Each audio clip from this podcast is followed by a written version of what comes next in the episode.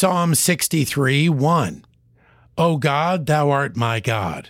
Early will I seek thee. My soul thirsteth for thee.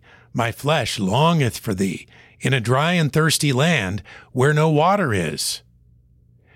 Many of us may struggle with seeking after God in this way. If we examine statements such as this from Psalms and other passages, we may find it difficult to relate. This type of thirst for God does not come to humans naturally. We must come to grips with the inadequacy of our own character and realize we need God before we can reach this level of longing. This is a longing that is typically brought on by difficulty or heartache, yet it should not be so.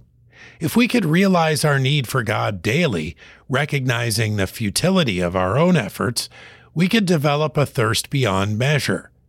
If we were to dwell on the magnificent splendor of our God each morning, we may have no trouble desiring His input by noon.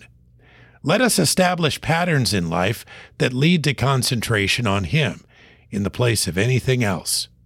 Psalm 63 1 O God, thou art my God.